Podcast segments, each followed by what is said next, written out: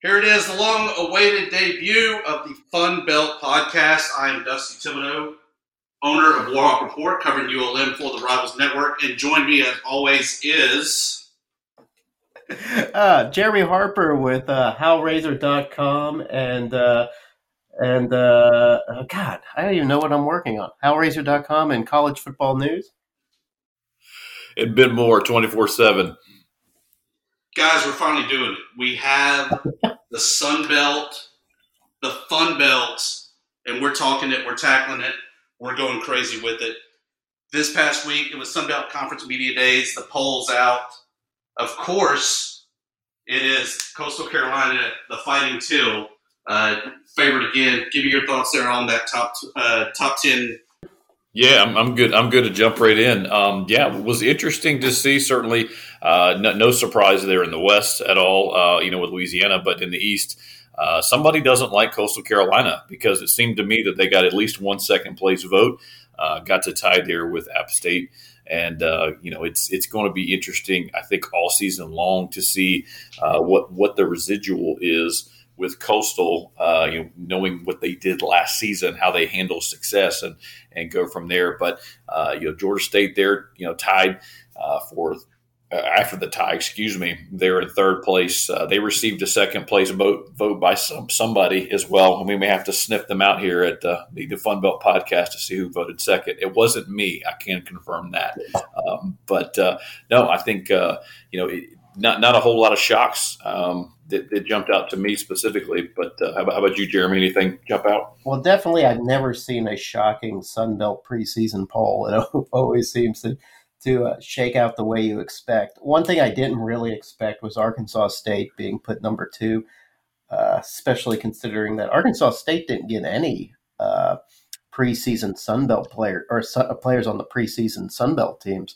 So there's this. It's either this idea that the Sun Belt West is kind of weak this year, or a bit of an unknown, and that's why Arkansas State gets a vote and gets up into second place, or simply that somebody thinks Butch Jones is going to have a little bit of magic to get these players running.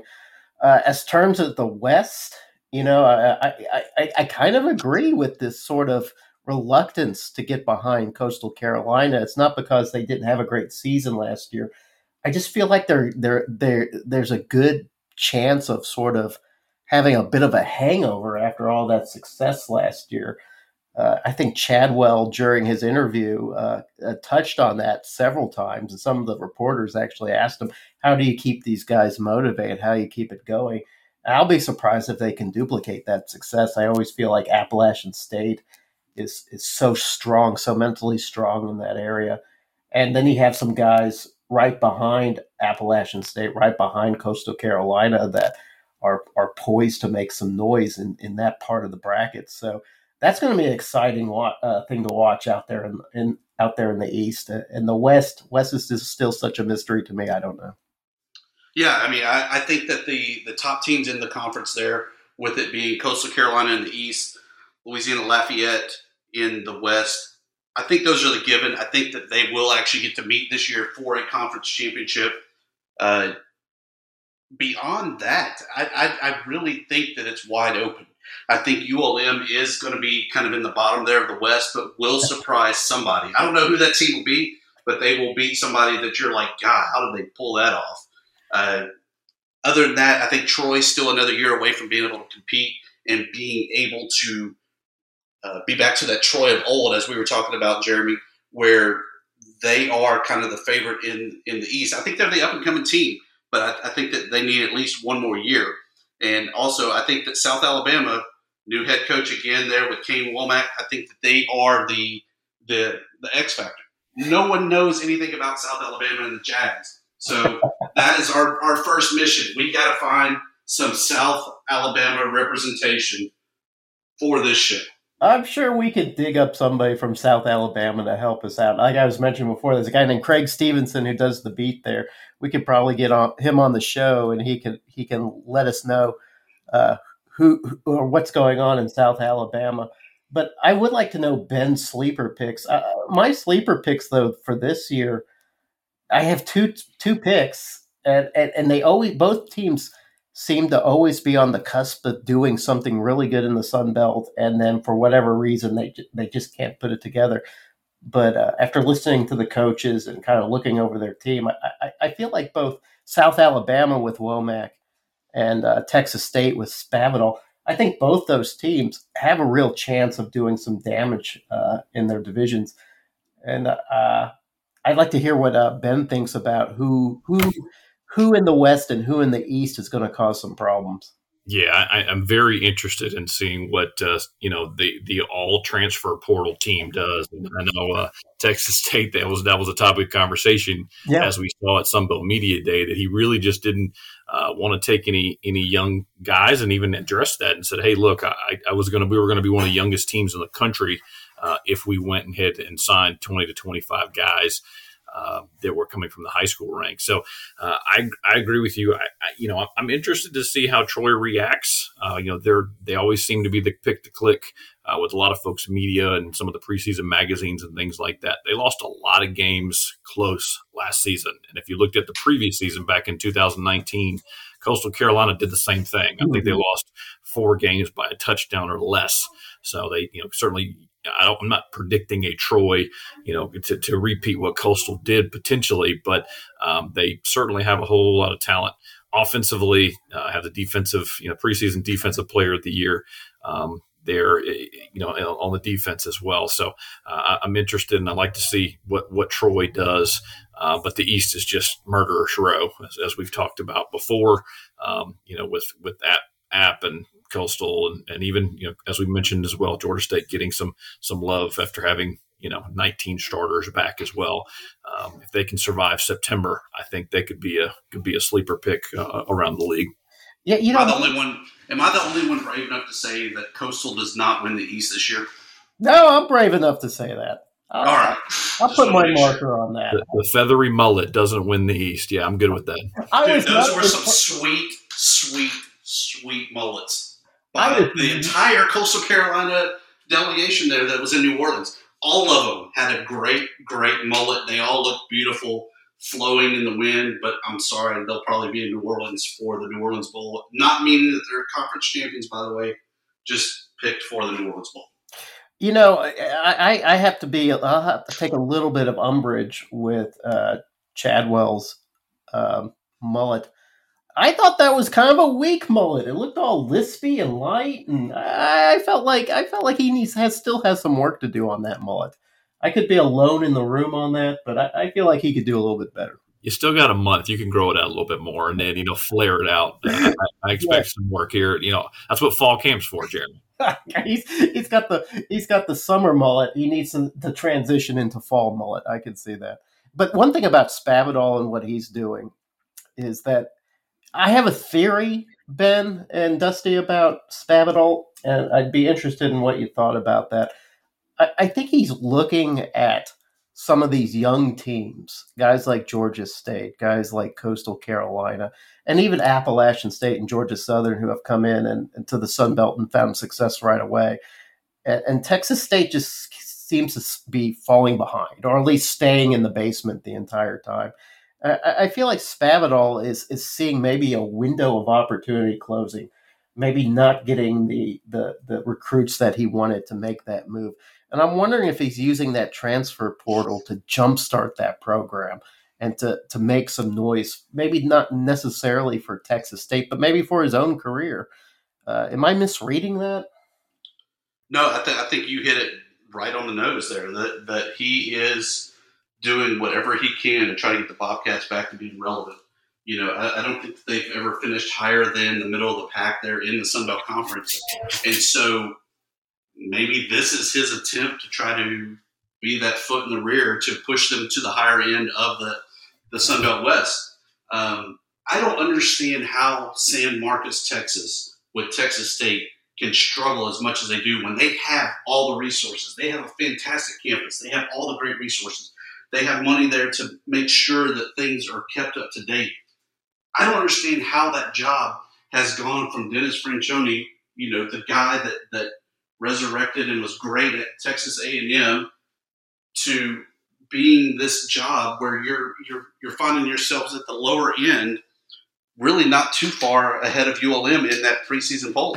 Well, you know, here's my thought on this, and Ben, I think you'll agree with this too, because this is not the attitude of Georgia State. It's not the attitude of Georgia Southern or Appalachian State. I felt like what Texas State had a bad case of was FCS mentality. You know, they brought in Withers, who by all counts was a great FCS coach, but I felt like he addressed things in a very small way. Like he never really thought in a big time manner. And maybe that's what Spavital is going to do for Texas State is bring a more professional, high-end mentality. And I think if you talk to some people at Texas State, they'll also say some of the top brass is still in that FCS mentality. I think I remember seeing one story where their team doctor was also a PE coach or something like that. They just wasn't putting in some of the money into the program that was really necessary to take it to that next level. So maybe Jake is the guy to make that happen. Well, and let's call it what it is. I mean, the state of Texas, you have to win in order to gain folks' attention. You know, there's so many programs and quality programs in that state, as we've seen rise, you know, in the last few years. We saw Houston rise, you know, with Kevin Sumlin and really kind of grab, you know, high 3-star, high 4-star kids from that city and go and dominate there. You know, we'll see if Spavital, you know, this works. You know, it certainly couldn't have been worse, right? I mean, he's only won 5 games, I think 4 games in Sun Belt play in 2 seasons. So, you know, you give it a shot there and try to see if you can try to build something and then try to go and, you know, attack the, you know, 2022 class. But I mean, your point's a great one, Jeremy. I mean, let's be honest too. If the, you know, admins don't see a whole lot of effort or winning, they may blow him out anyway. So he may be able to say, hey, look, you know, I tried something different, and either it works or it doesn't. But, you know, credit to him for trying something a little bit different and utilizing the transfer portal. And we'll see if they'll be tougher this season. So Dusty said that he went ahead and kind of like me, I ended up sitting into the Sun Belt Conference for about 7 hours. Even with their audio problems that they had trouble with at the beginning of the thing. And I think Dusty said he went back and reviewed a lot of the coaches' interviews. Who do you guys think came in with the most swagger? I know Chadwell did. Chadwell seemed like he felt pretty good about his team and felt good about where he was. But who else do you felt really brought the thunder? Yeah, I think, you know, Lunsford did a okay job down there. Maybe I'm a little homerish. I think Bowden, considering that, you know, all the news broke about his father, gears up for the legend there, Bobby Bowden. I felt like he handled it kind of well. I think he could have done a lot better and said a lot more, but he was you know, and if you watch that interview, he was kind of distant and wasn't really there. But I feel like the things he said the right things, hyped up the conference, tried to put a spin on a team that he inherited. Yeah, was 0-10 last year. And, you know, really kind of set the expectations like, it's going to be kind of rough, guys, but we're going to do it this year. I thought Terry Bowden did a good job considering what his dad is going through. But I thought the guy that really projected a lot of confidence was Sean Elliott. He just seemed to feel like his team was ready to go. And I was wondering what you thought about that, Ben. I know that you're very close to Georgia State, and I thought Sean Elliott was just presented himself as a guy who had a team behind him. Yeah, I think that's the biggest thing. You know, there were so many things when he came and took over this program, you know, 5 years ago. You can't do this. You can't do that. They've never done this here. And he's kind of embraced that. And now really, you know, I can tell you certainly he's not looking for excuses. He's looking to basically go and you know, put the mark on the program and kind of take that next step. And, you know, mention basically you got your place kicker back, got your punter, got your starting quarterback. You know, there's been certainly some quarterback changeover in the league, but all the starters are back. You know, you're coming off, you know, the program's first ever back-to-back winning seasons, going to bowl games and 3 of the last 4 seasons as well. So he's super confident guy, obviously going to be upbeat, knowing how good as well. I mean, his old position group that he coached at University of South Carolina is the offensive line, and they're all back, brought one of his, big guys with him. So they're excited. I know they're looking, and aiming pretty high and want to go make a statement as well against 2 Power Fives there in North Carolina and Auburn on the road in September. One thing I want to ask you too, Ben, because I know that the rivalry between Georgia State and Georgia Southern, it can be so fantastically caustic at times. I don't have any feeling for Georgia Southern this year. I don't know if Dusty does either, but because we were talking about earlier teams that we don't have a big feeling for. Georgia Southern is one of those teams for me. They've got the new quarterback, Shea Wertz is gone. They always do that triple option anyway, which I still don't completely, fully, 100% understand sometimes. Do you get any sense of where Georgia Southern is this year? Where they, what part of the solar system will they be in the Sun Belt? I can tell you expectations are always very, very high down in Statesboro. I mean, this is a program that won 6 FCS national titles and still hold on to those 6 flags and very tightly. And what I've, kind of learned living in that same state and interacting with a lot of their alums, I try to let them know that FCS trophies and flags don't really matter in FBS. Yes. And, it's tough to move on from that. But, as you guys were mentioning, kind of the FCS mentality, Georgia Southern, in a lot of ways, is that same way. They have embraced those traditions. They, I believe, back in 2019 were last in attendance reported in the Sun Belt as well. They have a very passionate base. It's not enormous because you lose a lot in the state of Georgia to the University of Georgia. And then I think you have, I believe the number is 6 FBS programs basically within driving distance of your campus within about a 3.5-hour radius. But no, I mean, it is, a change at quarterback. They were expecting James Graham, the former highly rated guy who came from Georgia Tech, was kind of in that turnover from Georgia Tech, going from triple option to the now spread under Jeff Collins. They grabbed him in and then moved him to wide receiver, which was kind of startling for sure. And they've struggled on the offensive line as well. I don't think their offensive line is very good. And as you mentioned, they run triple option. If your offensive line's not very good, and you're getting, blasted in the front 7, it could be a very long year down in Statesboro. I saw their win total, I believe, is at 3.5 by the folks out there in Vegas. And I can tell you there'll be fire in the city, pitchforks in Statesboro if that's the case, if there's 3 or 4 wins down there. Is it bad that I'm jealous of that you could actually have 3 wins this upcoming season? Dusty is begging for 3 wins at ULM. He wants ULM. He said to me they were going to double their win total in Monroe, and I had a little brain fart, and I said, "Well, wait, how many wins did ULM have last year?" And it's 0. Yeah. So you cannot get any worse, guaranteed. Dusty, when I was in school at Arkansas State back in the early '90s, we had just entered FBS. And I witnessed 4 of possibly the worst years of football a man could possibly watch. It was constantly seeing Arkansas State with players that looked like they were high school players matched up against giants.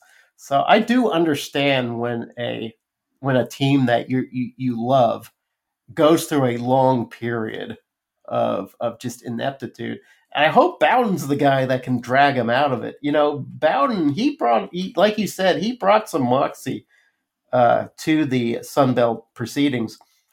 And in fact, that actually went us so far as to declare the Sun Belt the best Group of 5 conference. And I was going to ask both of you, what do you think? Is the Sun Belt poised to be the best, at least the best football conference in the Group of 5?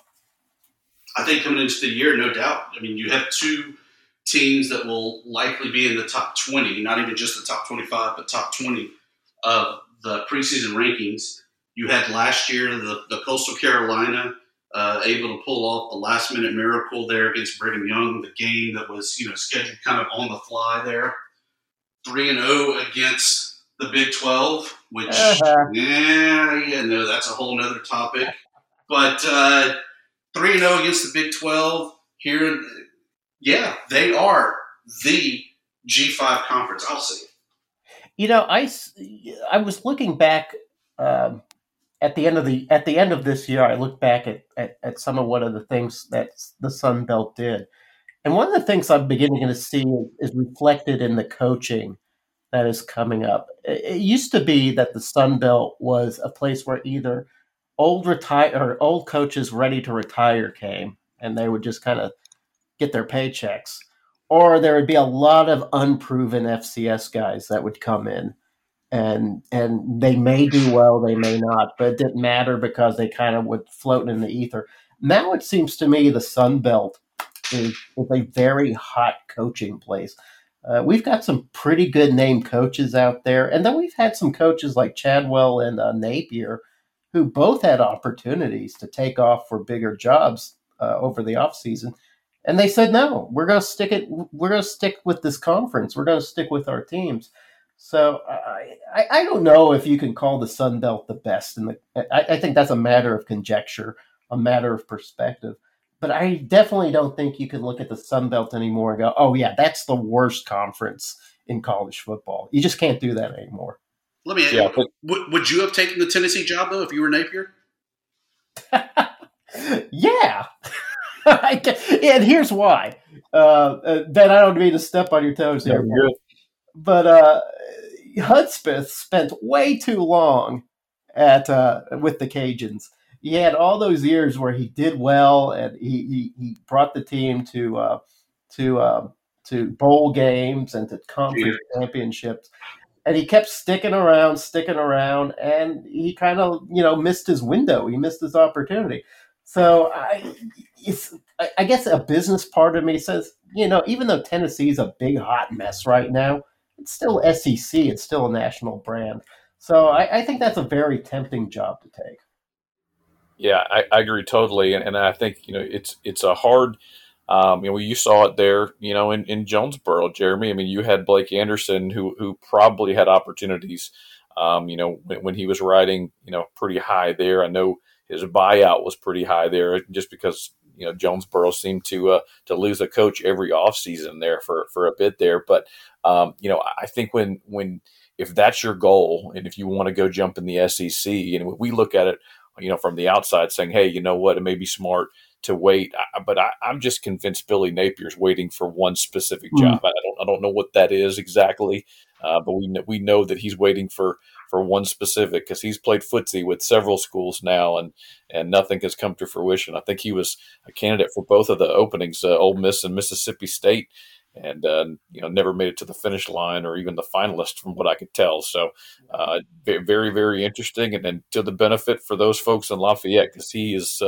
He's built, I believe, probably top to bottom, one of the most talented rosters, certainly in the Sun Belt, that I've seen in quite a while. Yeah, it looks pretty tight. But I do feel like, that the coaching in the Sun Belt, when you get guys that get these big offers, like Napier, well, like I'm sure Sean Clark's about to get, like I'm sure all these guys are about to get, that's just good for the Sun Belt. It does make the turnover a little frustrating. But it shines that light on the conference, and it shows that good things are happening in the Sun Belt. Arkansas State, in a tired – we say it famously, but we get tired of the story about having 5 coaches in 5 years. But it was good for Arkansas State. The exposure, the new perspectives that were brought in, the talent that was brought in, that actually elevated Arkansas State. And maybe that's just a good formula for the Sun Belt in general. It was Sun Belt Media Days this past week, as we said. Did anybody else see it?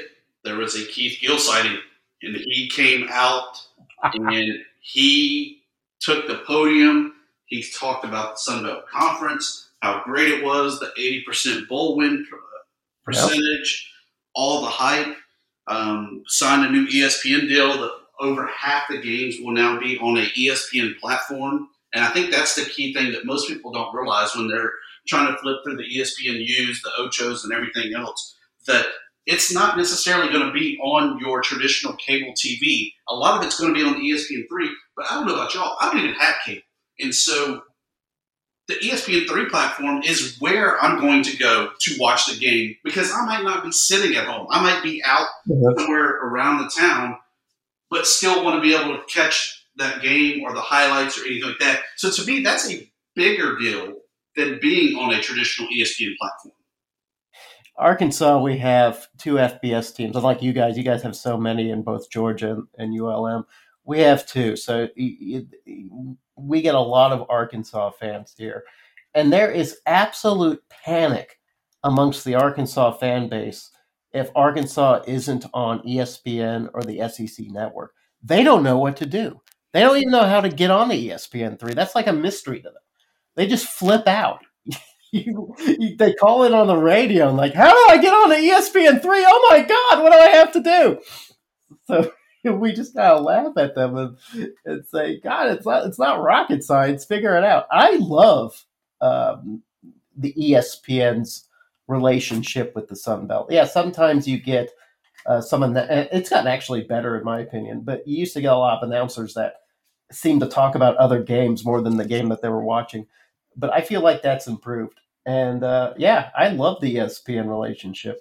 So what I heard, Jeremy, was that the Sugar Bear fans are far better than Arkansas fans. Yes, indeed. They're a lot more savvy. I can give you that. Yeah, I think the biggest thing, too, that I took away from Gill's comments were they're taking some inventory away from other conferences, other group of five conferences. And that's obviously, we know that the situation last year with COVID and games getting shuffled. And we know some of the Power Five teams didn't start till much later. So it afforded the Sun Belt opportunities. But 26 million is an eye popping number. That was one of the things that really jumped out to me. And they're going to be able to bump, a Conference USA down the pecking order, potentially even the MAC. And, the thing that also jumped out as well, as someone who goes to games, some of these games are going to be on Saturdays across the league. You're not going to have, Tuesday, Wednesday. You're going to have some of those, I think, this year. But, I think you're going to see some of that kind of slide slide back a little bit. And Commissioner Gill talked about that these games are going to be on Saturday and trying to find that, that medium to bring folks in and bring them back and certainly hope that folks are, are coming back to the game in full force as more things are opening back up. And I think that the Sun Belt did a great job of that last year, being one of the forefronts of saying, we're playing. While everyone was kind of up in the air of COVID going, oh, I don't know, it depends on our states, depends on the schools. The Sun Belt knew, truthfully, that a lot of their members depended on that revenue, depended on those games happening for the athletic programs to continue to even be in existence. So they were really in a fight for their lives. And so I think that it's a good step forward. Also, the one thing that Gill said was that this year there's no postponement, no redoing of games, rescheduling of games. It's if you got the Rona, you ain't playing, and it's a forfeit. And I think that would have solved a lot of the bitterness and a lot of the Twitter trolling that you see between Lafayette and Coastal Carolina, because even though Coastal Carolina got that win in the regular season, I have zero doubts in my mind the Cajuns would have been hoisting the good old Fun Belt over their heads at the end of that championship game. That could absolutely be true, but I'll tell you one thing I think what Gill is doing, and I think I've heard a couple other conferences saying the same thing about no postponements, forfeits. I think that's a big push to get these conferences to push their teams to get the vaccine. I think that's just one way they're trying to protect the conferences, because when you postpone a game, when you have to cancel a game or whatever, it just costs everybody a lot of money. And it costs it costs TV money. It costs those contracts money. So I think that's one of the reasons why you're seeing all that. But to go back a little bit further than what you said, Dusty, it was the group of five that saved college football last year. It was the group of five in Big 12. All those six conferences said, well, wait, I didn't want to, maybe Mountain Weston, but they said, we're going to get out there. We're going to play football. We're going to be your canary in the coal mine. We're going to go out there and play. We're going to give the people what they want, which is some college football, and we're going to take the risks. And there's nothing that made me angrier last year than to see the Big Ten just kind of come in with a 6-game schedule, and all of a sudden Ohio State's supposed to be in the playoffs. That just made me angry. I just felt like you had all these teams that played close to a full slate as possible, including the Sun Belt, and then we still have to make our bones for a team that only played 6 games. I didn't get that. Ben, you're like in the hotbed of Atlanta. What was the idea behind? Did anybody feel the same way about that, or am I just screaming at the clouds? No, I'm down here in SEC and ACC country, and they were the exact same way. You know, you have a tremendous amount of Big Ten alums down here that have got tired of shoveling 3.5 feet of snow during the winter. So you see plenty of big O's and big M's on mailboxes and things like that. But they admit it too, and I think you even saw that if you had watched some of the ESPN coverage. Of the Sun Belt is, they had Bill Connolly on, and he was talking about specifically that the group of five almost has to fight this battle of perception of you need multiple years of success. Right. Now, that's not what you hear. The Power Five programs get. Oh well, yeah, they beat 3 teams, so automatically, it was laughable at what. And to your point, Ohio State, I think they were in the top 5 and didn't play a game for a month. That the whole month of September, but yet they were still holding on to their 5th spot. I don't know how that gets fixed, short of basically just not ranking anybody, I guess, until the first or second week. Getting past some of these teams. I know in this neck of the woods, you get a collective eye roll with the vast majority of the SEC programs who will open up with FCS programs, or we know. The weekend before Thanksgiving is one of the worst, certainly in the Power Five. Where you're playing your your directional schools basically there.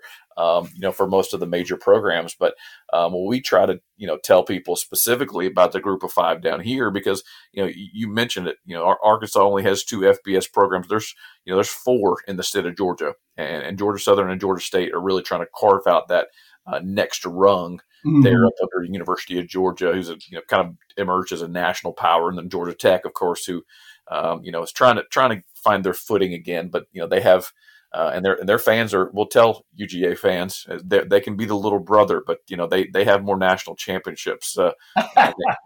So that's it's always been a good battle between the trade school and that the school there in Athens. They're the smart kids, man. You got to watch out for Georgia Tech. They know the angles. Yeah, I wouldn't want to trade mental blows with Georgia Tech.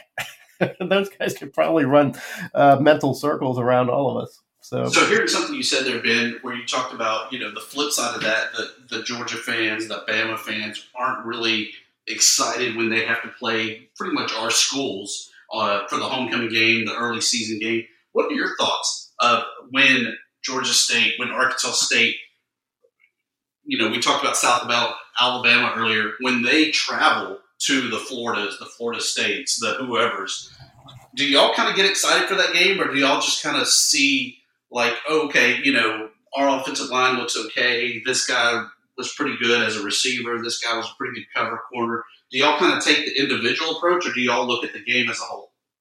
I know I can speak for me. 2 years ago, 2019, to open the season, Georgia State probably shocked the college football world and went into Knoxville, Tennessee, and punched the Tennessee Vols in the mouth. And I was there live, seeing the game. And you talked to some of the Tennessee fans, and they didn't think they were going to win a single game, and they ended up going 8-5 and winning a bowl game before blowing Jeremy Pruitt out the following season. But I will say this, it used to be, where Sun Belt programs were cannon fodder for those big programs, the Power Five teams. But I think you're seeing Appalachian State, with two Power Five wins a couple of years ago, South Carolina and North Carolina. They've played teams close. You've seen, you mentioned South Alabama, go, and you've had teams go into LSU and like Troy go in and knock off LSU in recent memory.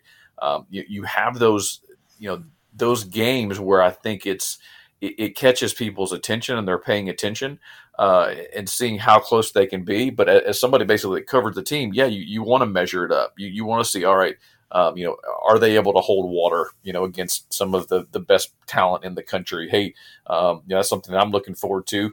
Week two for Georgia State, they play North Carolina, potentially the number one quarterback in the country there in Sam Howell, seeing how their secondary holds up. As we know, there's offensive teams in the Sun Belt that can absolutely put it up, and there's some great quarterbacks in the league. What are they going to look like, with the guy? So I think you measure that. You see, okay, how does this talent measure up? Are you able to push guys off the ball? Are you getting blown off the ball? How's your front seven look? Is your secondary getting embarrassed? Things like that. But it's the league has certainly come a long way, and I think they're getting blown out less and less in those Power Five payday games, and they're certainly being more respectable. Yeah, what I always tell people too is, I'll get a little condescension every now and then. I remember we played Alabama a couple of years ago, and there was a lot of like kind of sneering about that. But my point about, or at least my perspective on Sunbelt teams playing big Power Five programs, is that a Sunbelt team in the when it comes to the first squad, they'll match up just as well as anybody in college. It's when it starts getting the backup players or the two deep. When you're playing a team like Alabama, the third string guy is a 5-star player. So by the time you hit the second half, a group of five team is a lot of times just kind of gassed trying to keep up because they just don't have the backups to help them out. But in terms of Arkansas State, we've always looked at it as that it's the only thing that's acceptable in our minds is a win. And then the other thing that's acceptable is that our guys just don't get hurt. So, and I think that's kind of where the Sun Belt is in total. Like when I saw Georgia State beat Tennessee, I didn't look at that as, oh my God, what a huge upset for Georgia State. I looked at that as Georgia State was clearly the better team on the field. And what always frustrates me is the after analysis. It's always like, oh, Tennessee must have had a bad day, or they overlooked Georgia State, or, it was something went wrong with Tennessee. It wasn't the excellence of Georgia State. So I think that's the part that bugs me most about playing Power Five teams, is that even when you win, you don't get the respect that you deserve. Yeah, I agree. You saw it just last year with App State beating Iowa State. They ended up in the year ranked behind them, and they beat them by double digits. I mean, that was a pretty sound victory there by the Cajuns, and yet they're still several spots behind them. It's it goes back to that, with ESPN, was saying, hey, you got to win multiple years when we know how these schedules are set out 4, 5, 6, 8 years in advance. Makes it difficult. Well, guys, we finally made it. The first episode is in the books. What are your thoughts? You think this is going to be the sticking point and this will be the Fun Belt podcast? I don't see why that the Fun Belt podcast can't even get better. I'm hoping that we get a few guests on board to liven things up, and I definitely think that. Are you saying we're not live enough for you? I don't know. I think for now we seem to be, but we might get a little bored with each other by week 5. We'll certainly need some new blood to pump it up a little bit. But I'm really looking forward to this season. I feel like there's really a lot of compelling storylines this year. And I really am excited to see how they play out. Yeah, I agree totally. And I think there's so many storylines to watch from the new coaches, as we mentioned, earlier, as well as, can the top of the league, continue to show out? Is there going to be any teams that jump up and just shock us, like Coastal did last season? Is there somebody, we saw some close games and even games that went into overtime last season. Could that potentially shift the battle there in the East or the West? I'm looking forward to a huge September with a ton of name games in the league as well. And Dusty getting to have a chance to go see Coach Dion. Oops, don't call him Dion. You may get in trouble there, Dusty. Oh, no, we're going to get canceled. Yeah, I'm excited for this season. I think that kind of the cliche for the G5 has always been who's going to be the next Boise State. And I think that last year we saw kind of a combination between Coastal Carolina, Louisiana, Lafayette. They were the quote-unquote Boise State. And who's it going to be this year? And really, is it still that you're the Boise State if you are Coastal and Louisiana, Lafayette doing the same things you did last year? To me, it almost then kind of shifts to who's going to be the Coastal, who's going to be Louisiana Lafayette of next year. So with that said, parting shots, plugs, and promos. Ben, what you got? Sounds good. Yeah, we're excited over here at 24/7 at PantherTalk.com specifically to carve out our niche and be the home of Georgia State, but we get a chance to flex our muscle here, obviously on this podcast and talk a little Sun Belt. I'm very interested, and I'll say it already. Georgia State is going to perform a lot better and a lot stronger than folks are giving credit to them. And there's a lot of confidence, as you mentioned, out of Coach Sean Elliott and the awards. Mm-hmm. I know turned some heads there with 10 Sun Belt, preseason nominees, and honestly, there's a couple guys that would probably be on that list to potentially make an 11th or 12th. So there's a whole lot of things swirling here in Atlanta, trying to get some attention and grow the fan base, certainly, which has been a struggle. I think they have that opportunity to do it, and word on the street is their game against Army will be sold out, expecting nearly 25,000 there in Center Park Stadium, formerly Olympic Stadium, of course, as the Olympics are taking place. So they're excited about it, excited to do that, and if you've ever seen a game either in person or on TV, they're looking to sound the train horn. I just want to encourage everybody to check out the latest HawgRazor.com story where I encourage Keith Gill. I implore him, I beseech him, reach out to the Big 12 and get those remaining guys into the Sun Belt. Because they're without Texas and without Oklahoma, I don't know if they have much reason to exist. So they really need the Sun Belt to pull them up. And I also want to say that Arkansas State, for all of its sort of mystery surrounding its roster, I really do think maybe being behind, ranked right behind Louisiana is right where they need to be. I think this might be a team that surprises a lot of guys. So we're really looking forward to the season. I'm looking forward to covering them. My promo, us. If you've got a small business, we're cheap. We need sponsorships to keep the podcast going for week 2 and beyond. We really want to try to get this going all the way through the New Year's Bowl games that I know that a Sunbelt team will be in. So definitely hit us up, funbeltpc@gmail.com. Hit us up on Twitter, funbeltpc. Other than that, I can't thank y'all enough. Looking forward to it. I think it's going to be a great venture and ready for episode 2. Get ahead of postage rate increases this year with Stamps.com. It's like your own personal post office. Sign up with promo code PROGRAM for a 4-week trial plus free postage and a free digital scale. No long-term commitments or contracts. That's Stamps.com, code PROGRAM.